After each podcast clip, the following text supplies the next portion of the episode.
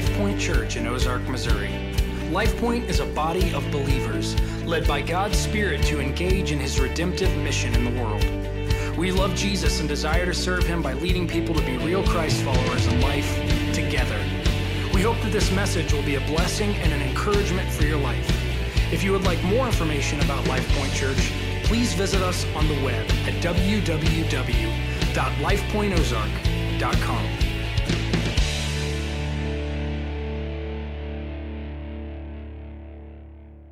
Take your Bibles and open to a small book in the back of the New Testament called Second John.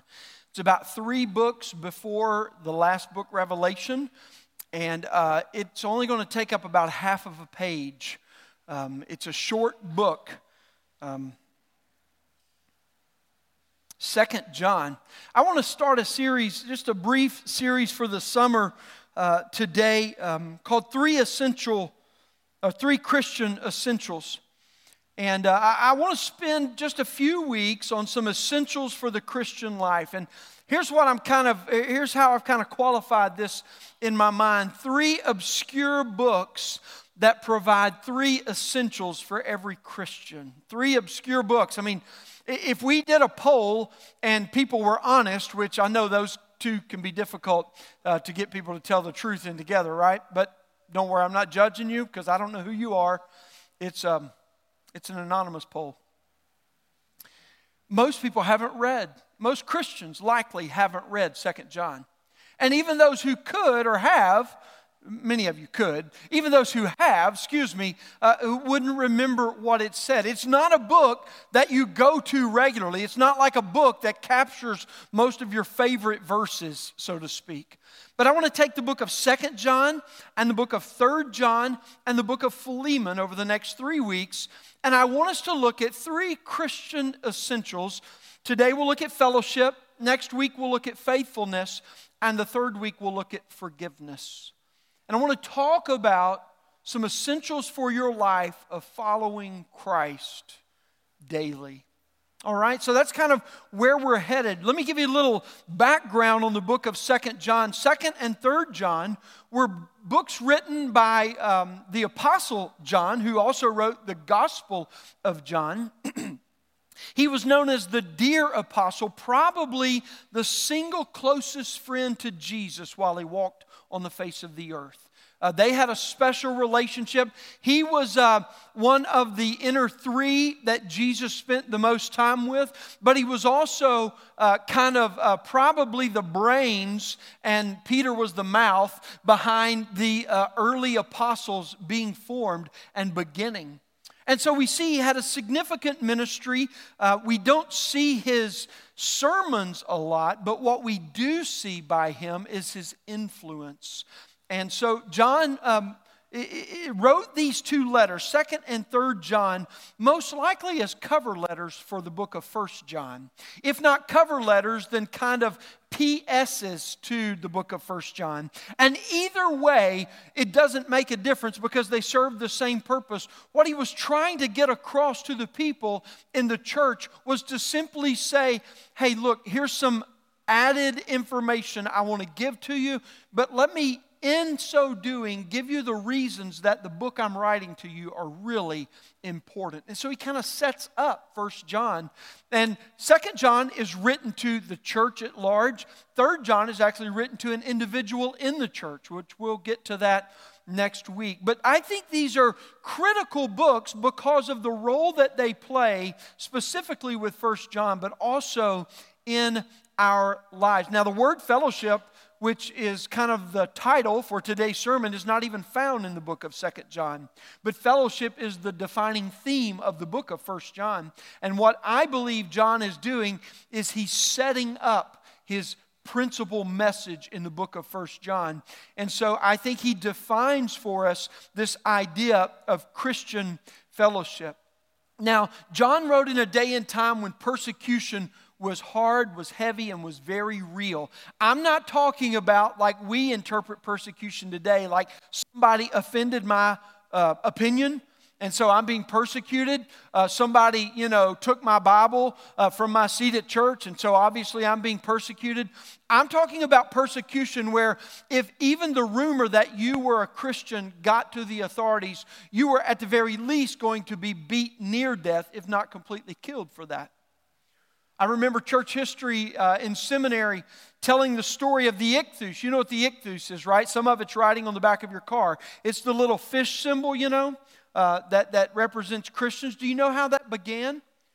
It actually began in the first century among Christians as a way to identify each other. You see, they didn't just go up and go, Hey, do you believe in Jesus? They couldn't talk about Jesus openly because it was a death sentence.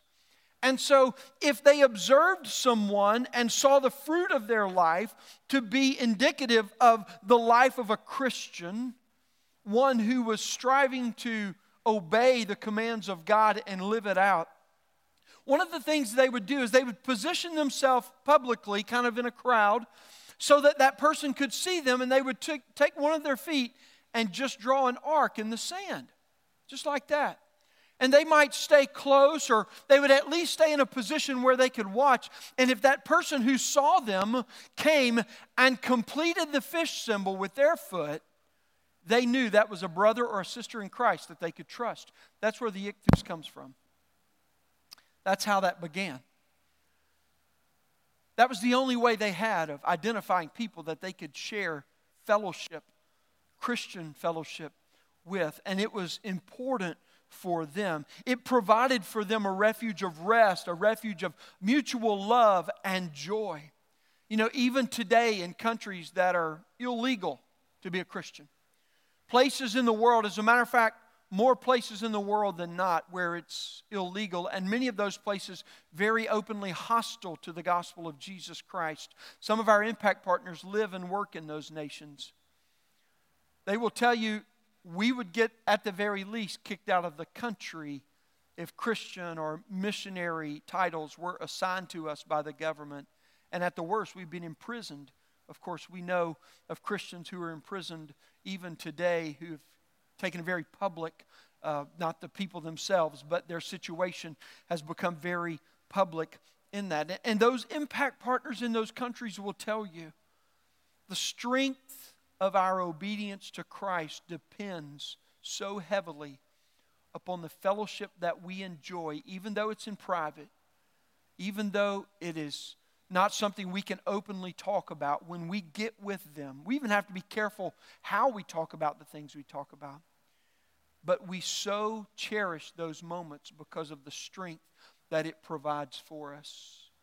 And you know, you come to a, a situation in America like we're in today for which I'm eternally grateful. I do my job every week because of men and women who've given their lives to fight for the freedoms of religious liberty so I can stand up and preach every week. So never think that I'm re- um, uh, neglecting or dismissing that sacrifice or that service. But I will say this in a place where church is so easy to bump in and bump out of, I think we've lost the element of Christian fellowship too often more than not. So that we don't depend upon it, we only engage in it if we choose to or not. You see, persecution was a daily reality of life by this time.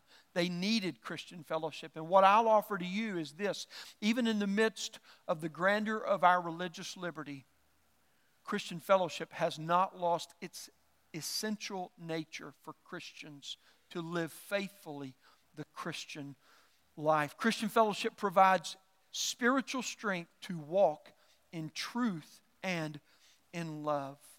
John begins his letter by giving insight into this question then, what is Christian fellowship? And anytime I begin a, a sermon like this, I feel the need to just debunk some common myths about Christian fellowship. I have some, you have some, just some go to default understandings of what fellowship is about. And I just need to correct our opinion on these, okay? First of all, Christian fellowship is not about church meetings with eating, right? I mean, I grew up, I was a good church boy. I was at least a church boy. Um, y'all didn't catch that, did you? Or maybe it just wasn't funny, and I'm open to that too. I've got several that obviously aren't funny today. When I grew up, if they said fellowship, I knew what was on the menu. You know, I mean, that's how closely I associated the two together. And I knew who to eat, whose dish to eat from, and whose dish not to eat from. That's, that was the important thing to remember about that. But church meetings with eating are not what define Christian fellowship. There's much, there's much strong Christian fellowship that happens around the table and around the act of, and activity of eating but it does not define Christian fellowship. Christian fellowship does not mean Christian people with common interests that enjoy each other and just happens to be Christian as well, so let's get together and hang out. Actually, Christian fellowship spans all generations. And let me just warn you in this way that the more Christian, the more your Christian fellowship looks like you, the less beneficial it will be for you.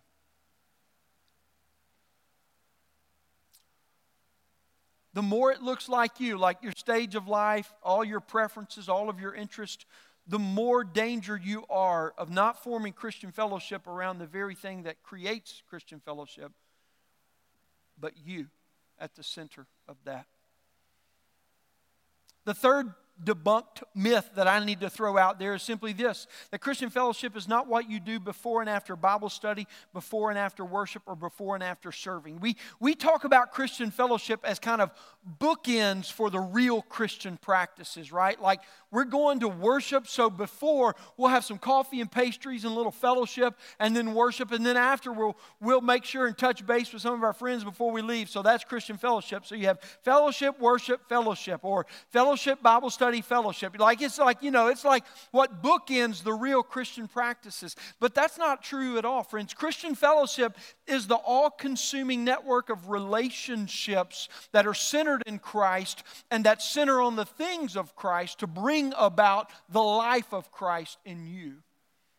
That's just a real brief, off the cuff definition of what Christian fellowship is all about. And that's what we're going to see this morning in Second John. John opens with a very traditional greeting in the way that he greets the church, but he provides for us important insight. And so I want you to listen to his description of relationships among Christians in Second John verses 1 through 3. Follow along as I read these aloud.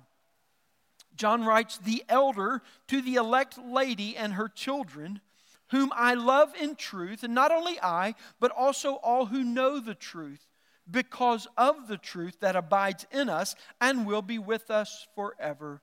Grace, mercy, and peace will be with us from God the Father and from Jesus Christ, the Father's Son, in truth and in love. Let's pause there for just a moment. John refers to himself as the elder uh, because it, he, he, was likely, he may, he's probably older than most of the people in the church at this point in his life, but very likely it was not just a reference to age, it was as much a reference to relational positioning as well. In other words, they looked at him as an elder, one to whom they would give honor and respect, and one to whom was a leader of their congregation, even though he wasn't an immediate part of their congregation. He had been critical in founding, and not only founding, but as an apostle, helping to establish the churches of the first century. And so he re- regards himself as an elder, but then he says this to the elect lady. Remember the context in which they were operating, just to say, hey, to all of my Christian friends, and then somebody gets caught with this letter, that's trouble. And so, as he's talking to the church, he's very likely using language that doesn't put them at risk in the way that he speaks to them. He orients the relationship around the combined theme of love and truth. And this relationship extends uh, uh, not only to he and the church at large, but within the church to all who know the truth. And why does he say that? Because the truth abides within each one. And then he says this that grace and mercy and peace because uh, uh, will, will be a part of them because it is founded in this truth and this love. And so I think uh, he gives a very critical understanding of what Christian fellowship is all about in helping us to discern that. And, and in my effort today to help you understand not only the value of Christian fellowship, but really the definition and what is Christian fellowship. I want to make sure you get the mix of fellowship right so that what you're investing your life in and what you're drawing as a source of strength for you from is genuinely Christian fellowship and not some fake or some other form of social network of forms. Did you know? I didn't always know this until I worked in construction for a few years, got out of it as quick as I could. That works hard. Did you know that they don't mix concrete the same for different applications? I didn't know that until then. Like if it's just like like you're building a dog pen and you want a concrete floor in it, you just pretty much throw dust in there and water it, and when it hardens, it's ready to go. That's because it, you know, it's just going to deal with the dog. But if they're building a building that's huge, that's heavy, that's monstrous, they mix the concrete differently so that when it hardens, it sets up differently. And in Christian fellowship, if you don't mix, you can hear the play on words, right? If you don't mix it correctly, it may look like something for you, but when the weight and the pressure of life pushes against you, it may not sustain you. What I want you to see in these first three verses are what mix is he telling us that Christian fellowship is really all about? What is Christian fellowship. And that's what He provides for us. We understand the importance of a firm foundation, and fellowship establishes a foundation for us upon which to build. You see, Christian fellowship that has value spiritually for your life must be mixed right, or it will not sustain your life as you need it, nor as God intended it. Now, I want to move quickly through these because they're just kind of setting the stage, the foundation, if you will, for where we're headed with this. But here's the four important characteristics of Christian fellowship that John points out to us. First of all, truth is central. Truth is central. That means it's the center of everything. Three times in the first two verses, the word truth is the link that holds all of the relationships together. Notice that in the first two verses, the word truth is the link that holds the relationships together. He says this uh, in verse 1 Whom I love in truth, and not only I, but also who know the, but also all who know the truth because of the truth. And so truth becomes the central unifying link that holds these relationships together. And the people would have been familiar not only with John's writings, but specifically his gospel account where in John 1:14, when he begins, he talks about um, in the beginning was the Word, and the Word was with God, and the Word was God. And in verse 14, he says, And the Word became flesh and dwelt among us. What's he talking about? He's talking about Jesus. And then quoting Jesus in chapter 14 and verse 6, he says what? He says that Jesus proclaims, I am the way and the truth and the life. So when John writes to these people that truth is the link that holds their relationship together, they understood what he was saying is that it's not just some kind of propositional fact, but truth is a person, Jesus Christ. And so, when say that truth is central, we're saying that Jesus is central to Christian fellowship. That's what John is describing for us here. You see, Christian fellowship does not gather people with common interests, with common preferences, common stage of life, or otherwise, and then mention Jesus before everybody leaves, or at least have good intentions to mention him before they leave and claim that it's all about him. Rather, Jesus centers the fellowship when we identify with him and when we gather with one another because of him. Christian fellowship begins simply with this confession that Jesus is Lord. And that is the unifying link of Christian fellowship. The second important characteristic of Christian fellowship I want you to see from John's description from John's description is simply this. I'm using too many words that end in ship today. Fellowship demands an active, healthy relationship with truth. Fellowship demands an active, healthy relationship with truth. Look what he says. He says this that this relationship, this network of relationships among these people, he loves them, but it also includes all who know the truth because of the truth and abides in us. The truth does.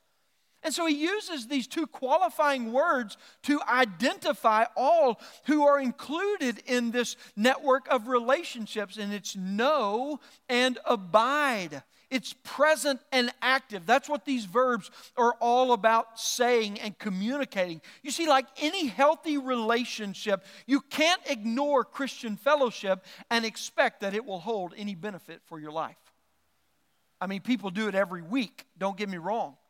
But if you genuinely want to reap the benefit from Christian fellowship, you must sow the investment of understanding that it is a active, healthy relationship with truth. You see, know and abide means the same thing for Christians today as it meant for the hearers in that day. It means that we understand and know the life of Jesus the teachings that he gave to us, and the redemptive work that he accomplished through his life, his death, and his resurrection, his ascension, and his present rule and reign over us. You see, the easiest way, friend, to forsake Christian fellowship is simply this that when the reality of your relationship today with Jesus is more dependent upon yesterday's learning and yesterday's experience. Now, don't get me wrong. There are moments in my life as a teenager, as a young adult, and after, you know, like to young adulthood where I am now. There are moments throughout my life where they've been so significant in the voice of God speaking to me that I can't get away from those moments. Kind of like markers in your life, if you will. But they are not the present source of my relationship with Jesus. That only comes from being in the truth, in His Word, and abiding with that. It would be tantamount to me telling my wife, I told you I loved you when we got married. I'll let you know if anything changes. That doesn't work. And if you're trying that and you just came to a moment where you realize that, you're welcome, but you better change course immediately. Right? Christian fellowship depends upon the life giving strength of daily walking with Jesus. The third distinct characteristic is that fellowship is demonstrated by loving actions. I love what he says. He says this uh, The elder to the elect lady and her children, whom I love in truth, and not only I, but also who know the truth. And what does he say? Because of the truth. Look, he, he says this that, that, that, that simply I love you in truth, but I also love you because of the truth. You see, the most inaccurate understanding or definition of fellowship is one that reduces it to a specific time, to a specific place, or to a specific activity. Fellowship almost always includes all of those because those are inherent to relationship. But it's never reduced only to those things it only includes them. And what John says is, I love you in truth, but I also love you because of the truth. The truth, Jesus Christ, is the center and the reason for their love for one another. And He's also the defining motivation for the very reason that they would love one another. Because God has first loved us, we can love one another. And that's what he's saying. And, and so it, it drives me to the question then, what loving action is John demonstrating to the church if it is actions that ha- he's been motivated to love them through? What do you think that would be? I mean, we're only three verses in. How could he possibly have demonstrated any kind of love to them yet? And here's what I would argue that John has served out of the gifts that God has given to him to encourage and strengthen the church simply by writing a letter to them and telling them how much God loves them and telling them how much they can love one another because of what God has done for them. He's just serving out of the strengths and the giftings that God's given him by the Spirit. So you see, friends, Christian fellowship produces loving actions that serve to strengthen one another as we proclaim the message and as we live the mission of Jesus. The fourth characteristic is this that fellowship produces a gospel rich ethos. He says this grace, mercy, and peace will be with us. I love the confidence and the simplicity of that confidence because sometimes confidence in God is all you have there is no evidence to seem. It seems like God's quiet. It seems like He's being silent. It seems like things aren't going your way. It seems like people aren't doing anything that can satisfy you or pacify you.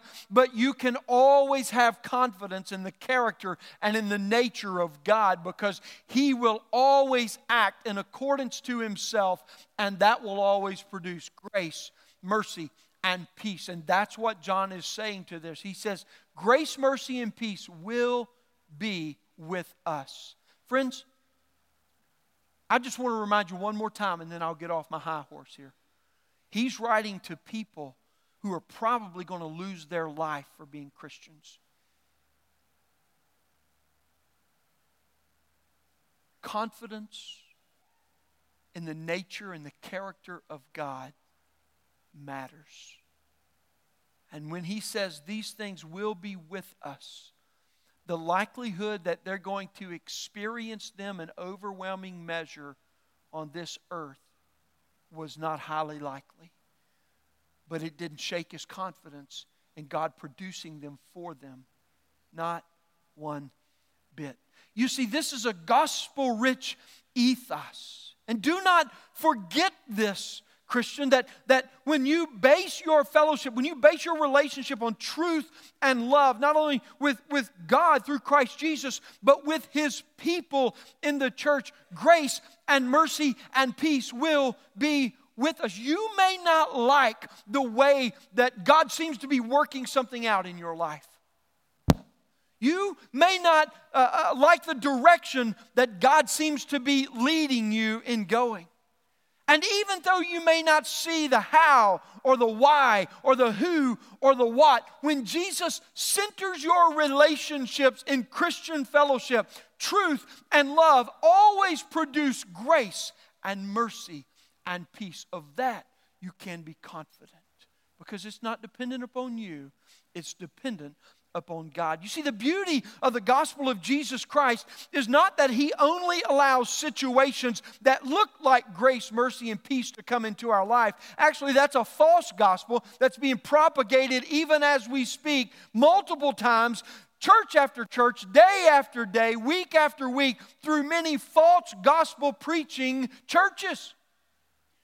But the power of the gospel is not that God only allows things that look like grace, mercy, and peace to come into our life, but whatever the situation, whatever the circumstances that we find our life in, God has promised that He will bring from those grace and mercy and peace to us.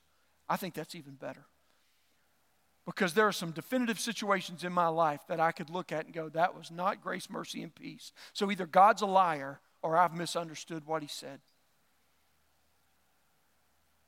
This, friends, is Christian fellowship. And Christian fellowship strengthens through truth and love to help you recognize and to receive God's grace and God's mercy and God's peace in your life. You see, Christian fellowship provides spiritual strength to walk in truth and love provides spiritual strength to walk in truth and love. What I want you to understand this morning is not just what it is, but now that we've laid the foundation for what Christian fellowship is all about, I want you to see three blessings that John gives to us, that he instructs to the church through his letter. These are three blessings of Christian fellowship. And here's the first one the first blessing of Christian fellowship is a faithful love, obedience. A faithful love, obedience. Go with me to verses four through six, and let's read this passage together. I rejoice greatly to find some of your children walking in the truth, just as we were commanded by the Father. And now I ask you, dear lady, not as though I were writing you a new commandment, but the one we have had from the beginning, that we love one another. And this is love, that we walk according to his commandments. This is the commandment, just as you have heard from the beginning, so that you should walk in it. You see, John is thrilled to hear of the testimonies that he's heard from the church. And here's what he's not saying John's not saying, I am thrilled to hear of some of you that have walked in the truth. What did I just say to you? What I didn't say is that I'm excited about those people who are walking in the truth. what I just said was, I'm not very thrilled about the people who aren't walking in the truth. Why? Why did I say that? Because of the way I said it. John's not doing that. As a matter of fact, when you read your Bible, you don't have to worry about reading God in between the lines. If you'll just read what God has written to you, that will be sufficient for you to know who God is, for you to experience His love, and to know how you can obey His commands. And that's exactly what John says. He says, Man, I am so excited about some of the testimonies that I'm hearing that are coming out of your congregation and out of your church. And he affirms and he simply says this that, that this is walking in the truth and this is how we love one another. And he affirms that this, in fact, is God's command that people would walk according to God's commandment. He had set that forth in 1 John 3 23 when he writes, This is his commandment, that we believe in the name of his Son, Jesus Christ, and love one another just as he has commanded us. You see, John wants to see that multiplied over and over and over again throughout the entire congregation. And he says this that testimony falters and uh, fosters an increasing love for one another according to God's, uh, excuse me, increasing love for one another among the whole church. And then he tells that, that the way you are to love one another. So the testimonies that are told foster an increasing love for one another, and the way that you are to love one another is that you are to obey God's commands. Now, I want you to stay with me here because a faithful love, obedience, this blessing of Christian fellowship may be just a little off of what you've thought it to be in the past. He says, This is not a new command. This is the way God has always commanded it, and it is the way in which you learned it. You see, people walking in truth as God commands, it's always an encouraging testimony for the church. Somebody gets up and shares a testimony about how God spoke to them or what God's done in their life and how they're following after that. That, that, that just, for me especially, I know for me personally, I love to hear that. I love to hear a person of any age talk about God and how God speaks to them and how God is leading them and, and what God is doing in their life and, and how they're following Him as a result of that.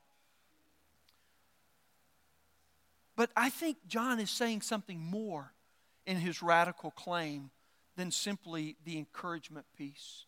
And here's what he's saying that, that I feel like we're so quick to not necessarily get this part. That the way you love one another is obeying God's commands. You go, well, yeah, thanks, Pastor. That's exactly what he just said. Okay, then let me turn the sentence and say it in another way. Obe- obedience to God's commands is how Christians are to love each other. Are you tracking with me right now? There are a lot of things that we can do, little and big alike, that express love to one another. But what John is saying that I believe is so radical, the capital T, capital H, capital E way that Christians love each other is by obeying God in their life. I don't know about you, but one of the first questions that comes to my mind in regards to that is simply this How in the world does my obedience to God become love for another person? What does my obedience to God have anything to do with another person? Are you asking that in your, in your, in your heart and in your mind? Everybody wants to be loved, do we not? I mean, this is the human condition. We want to be loved. We all express and we all receive love differently. Most people love other people in the way that they want to be loved by people. And I've had to learn in my life that's not always an effective way to love other people. Like, for instance, the Christmas that I gave my wife a new dishwasher. Babe, I mean, just think about how quickly those dishes are going to get done now when you load it.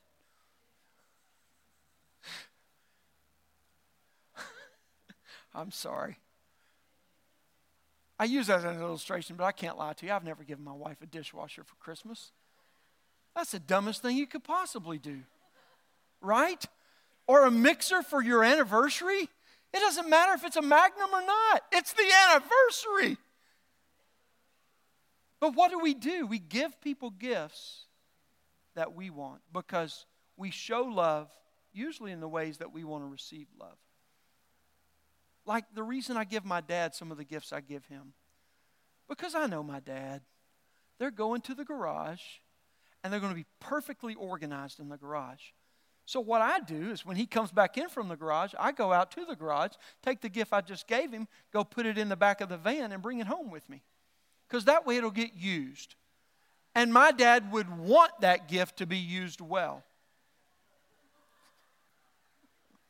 I am twisted and messed up to the core. But if you think I'm joking, do not be deceived. I am not joking. Don't act like you don't do it either. You try to give gifts people want and like, but at the end of the day, your natural bent is to go, oh, she would love this. No, dude, she's not going to love that at all. And if you don't learn how to love her well, you're going to keep giving her gifts like that, and she's going to keep slapping you. Right? What is he telling us here? What is he saying to us? I mean, we, we want to be loved. We're not asking, why am I here? We're not asking, what's the purpose of my life, right? We're, not asking, what is the meaning of life? I mean, these are massive questions, but, but bigger than all of those questions put together is, is the simple question Am I loved? And until I feel it, if the answer to that question is no, then the question that naturally follows is then am I lovable? What's wrong with me that no one can love me? Right? When you think about these things, I, I, think about that country song, uh, Looking for Love in All the Wrong Places right? That, that one country song that laments how we look for love in all the wrong places and, and how what we find is not really love at all. I mean, if you think about it, that's every country song. but this song really identifies another issue that must be addressed in considering how to love each other, and that's simply how do we want to be loved? You ever thought about that? We go looking for love. We work for people to love us. We will beg and we will strive to impress, to be loved in the way that we perceive as the greatest way that we could be loved. And yet, I don't really need to belabor the point that so often the way that people go looking for love and working for love ends in very bad ways. Hence, the root of abuse, of neglect, of addictions, when you get past all the cloud that those things create and you get back to it, it really is about one thing. They thought the bottle would love them more than people. They thought that man would love them. And that if she just tried harder, it would work out. thought that person would show me love. Everybody wants to be loved and wants to know it, right? So, how does obedience to God's word in my life show you that I love you? I don't know how many of you were at the picnic this last week, but we had a blast. Uh, it was a lot of fun. And towards the end of the picnic, we heard a couple of testimonies from some young adults that are in our church. And one, the first one was from a young lady. Her name is Darby Riley, and I'm going to introduce her to you very briefly. But Darby uh, graduated high school this year. She finished all of her school credits uh, in December. And so, uh, because of what God had been doing in her life up until that time, she wanted to go in January and spend an extended period of time on the international mission field because she feels like God may be calling her to do that as a career. And so that's what she did. She went to uh, another country and worked with missionaries for about three months in an environment like that, and then returned home just in time uh, to graduate. This fall, she'll go to Midwestern Seminary in Kansas City and join the Fusion program. So, her, the way that she goes to college is she'll go to college for a couple of months, and then she'll go to an extended service overseas in a, a, a, an international mission environment uh, so that she can share the gospel with people of other nations and, and languages and tribes and tongues. And so she just shared about how our church had, had been such an influence and showed her love and how God had worked through this. Another one you heard from was Ben Wright, and he talked about how he came to know the Lord and, and, and some of his struggles in the midst of that, but, but how the church had served to, to help him, not just to know the Lord, but to grow in that and what that meant. And he, he is now an intern with us and serves under Pastor Chris as our uh, intern of, uh, of community. And so he's learning how to organize uh, people and how to lead people and, and how to do all the tasks and the things of ministry. And, and and seeing how God can work through that. And, and so I was so encouraged. I mean, I don't know about for you, but for me, when I hear these testimonies of how God is at work, man, it just it just explodes within me. And I'm I'm most encouraged and challenged, especially as I'm sure some of you are, when it's young adults and their lives just getting started down this path. And I think, path, path, excuse me, and I think how strong and how powerful of an influence that they'll be for the cause of Christ as they get such an early start. As I come back full scale to the point I want to make to you today is this. Do you know how and why those testimonies were made possible? Because there are people in this church who get up every day you don't know their names. Some of them you might. They walk with God. They live their life daily for Him. And they pour their life into this congregation. And because of that, people's lives get changed. They are loved in a way that they could not be loved otherwise. It is the daily walking in obedience that allows them to love people. Some they know and some they don't. That daily obedience that allows them to love one another in a way more powerful than they could do on their own. He says this this is love, that we walk according to his commandments. Catch this, Christian, for you and for all others. When people walk in faithful obedience to God, the whole world gets loved faithfully, beginning with God's people among the fellowship of the church. But when we fail to live in faithful obedience to God's commands, we forsake true love for one another and we forsake true love for all the people of the world. Living in obedience to God's commands serves the first and the greatest way that you, Christian, can love other people. That's the first blessing a faithful love, obedience. The second blessing is in verses 7 through 11, and I want you to see these. Verse 7, he continues For many deceivers have gone out into the world, those who do not confess the coming of Jesus Christ in the flesh. Such a one is the deceiver and the antichrist. Watch yourselves so that you may not lose what you have worked for, but may win a full reward. Everyone who goes on ahead and does not abide in the teaching of Christ does not have God. Whoever abides in the teaching has both the Father and the Son.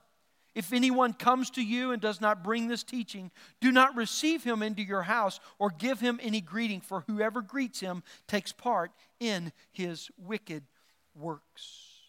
Here's the second blessing of Christian fellowship for your life it provides a constant guard to watch yourself a constant guard to watch yourself. Verse 7 shows why it is important for Christians to walk in the truth because walking in the truth provides a guard against those who are actively trying to deceive the church. And John warns the people uh, uh, that because he wants them to understand that this deception is a real threat that they will face every day.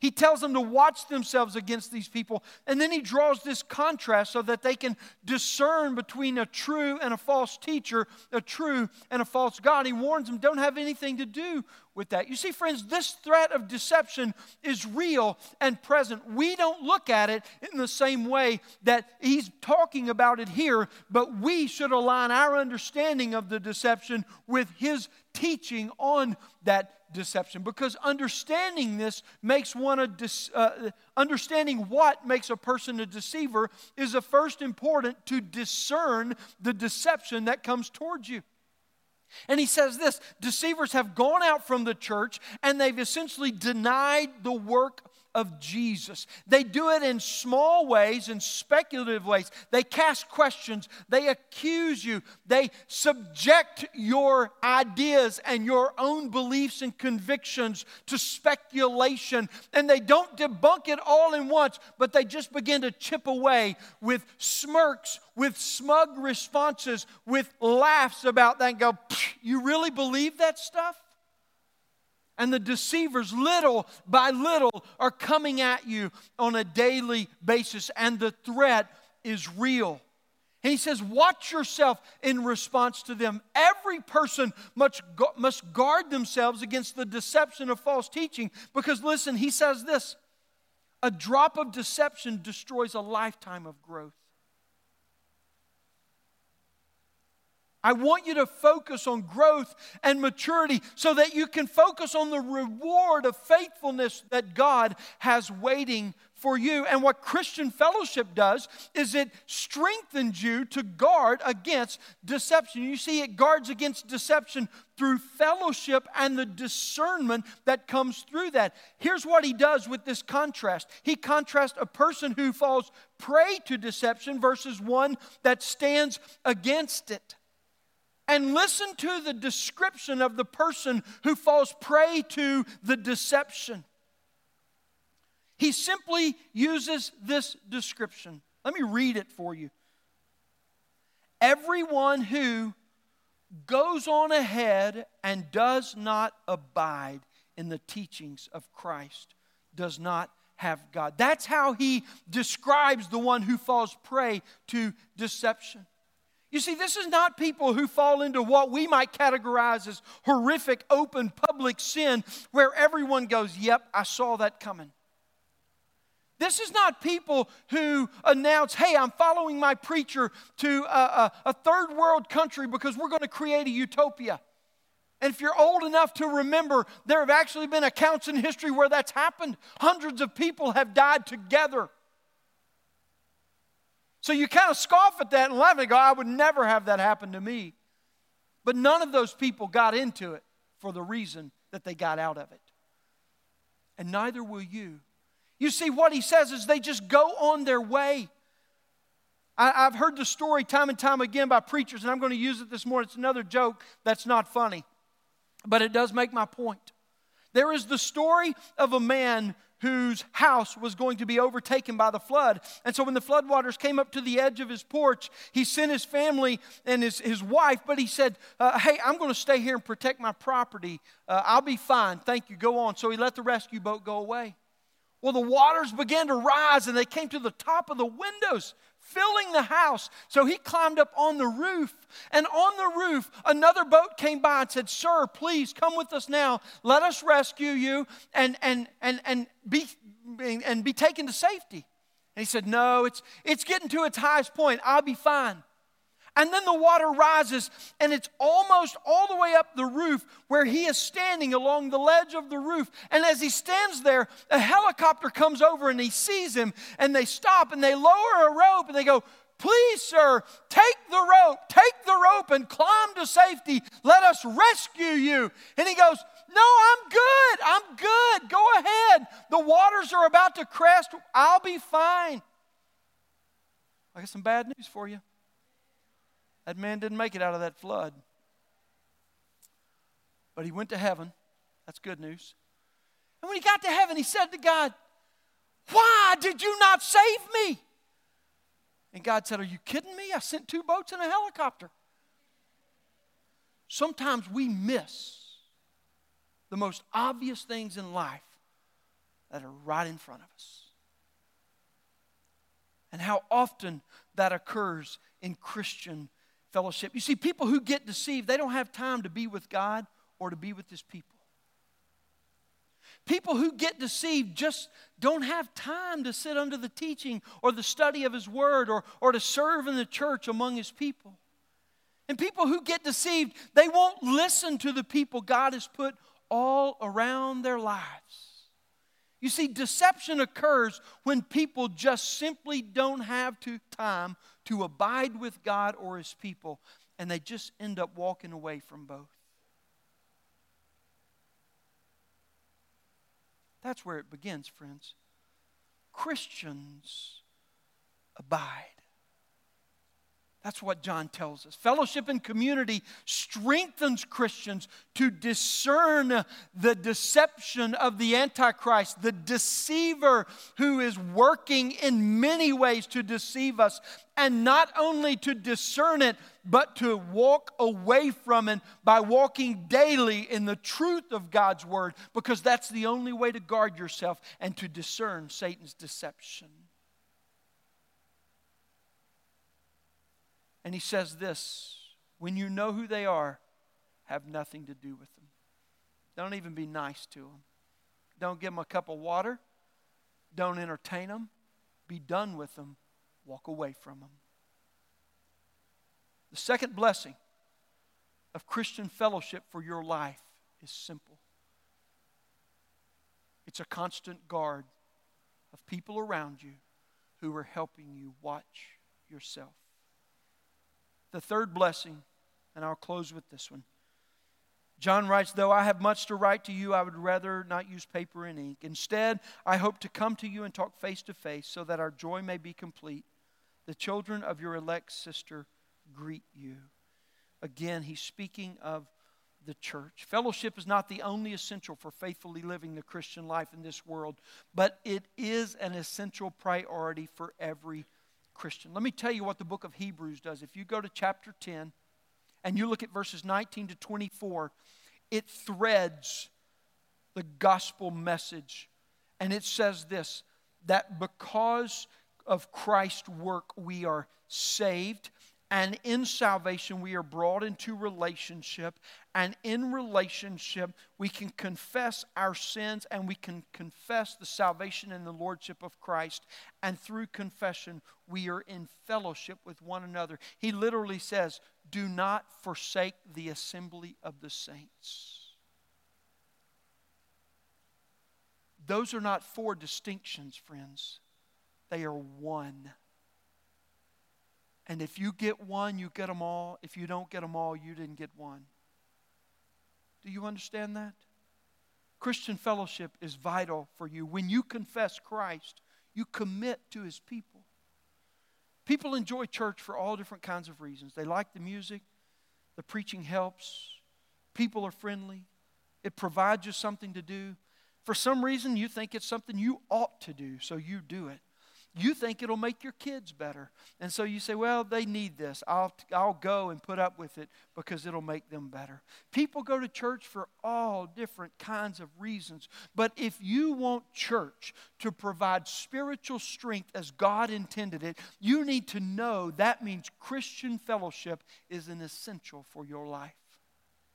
There is no other plan. This is God's way. People are not the source of your joy, but they are the means through which God multiplies joy in Christian fellowship. I'm going to ask the worship team to return. These are the blessings of Christian fellowship. You say, but I've been in the church before, Pastor, and people have hurt me. So have I. So have I. You know why? They're going to hurt you again, probably, because we're imperfect. Sometimes those hurts are really small, and sometimes they seem insurmountably large. But it doesn't change the fact that John was confident in the grace and the mercy and the peace that will be ours. You see, when we establish our relationships in fellowship that is based on truth and love, it doesn't matter what comes up, we have a way to walk through it and to follow Jesus in the midst of it. Let me ask you some questions about what fellowship is to you. Does Christian fellowship look like your social life with some Christian labels and lingo put to it? That will destroy you every time because you will assign a weight of responsibility on that fellowship that it will never be able to sustain because it's mixed with the wrong things. It's not centered on Christ, it's just got accessories of Christ on it, and it will always disappoint you. And the first disappointment will simply be this it's just not doing it for me anymore. Must be that stupid preacher. It's those songs we sing you know, it's so and so that's in my group, and man, they just drive me nuts. Sometimes people drive you nuts in church because God wants to drive the nuts out of you.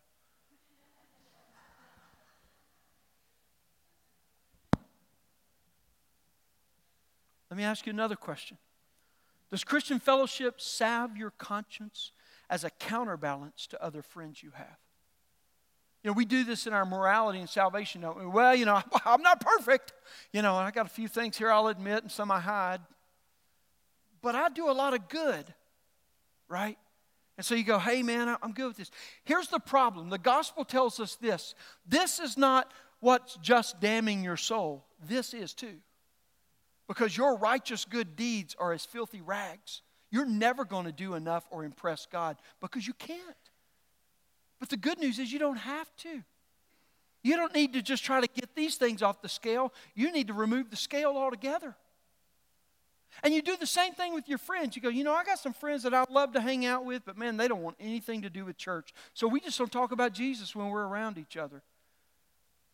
Well, that means at the very beginning, something else is centering that relationship. Oh, but that's okay because I've got some Christian friends too. We talk about Jesus all the time, at least once a month. How often are you together? Three or four times a week?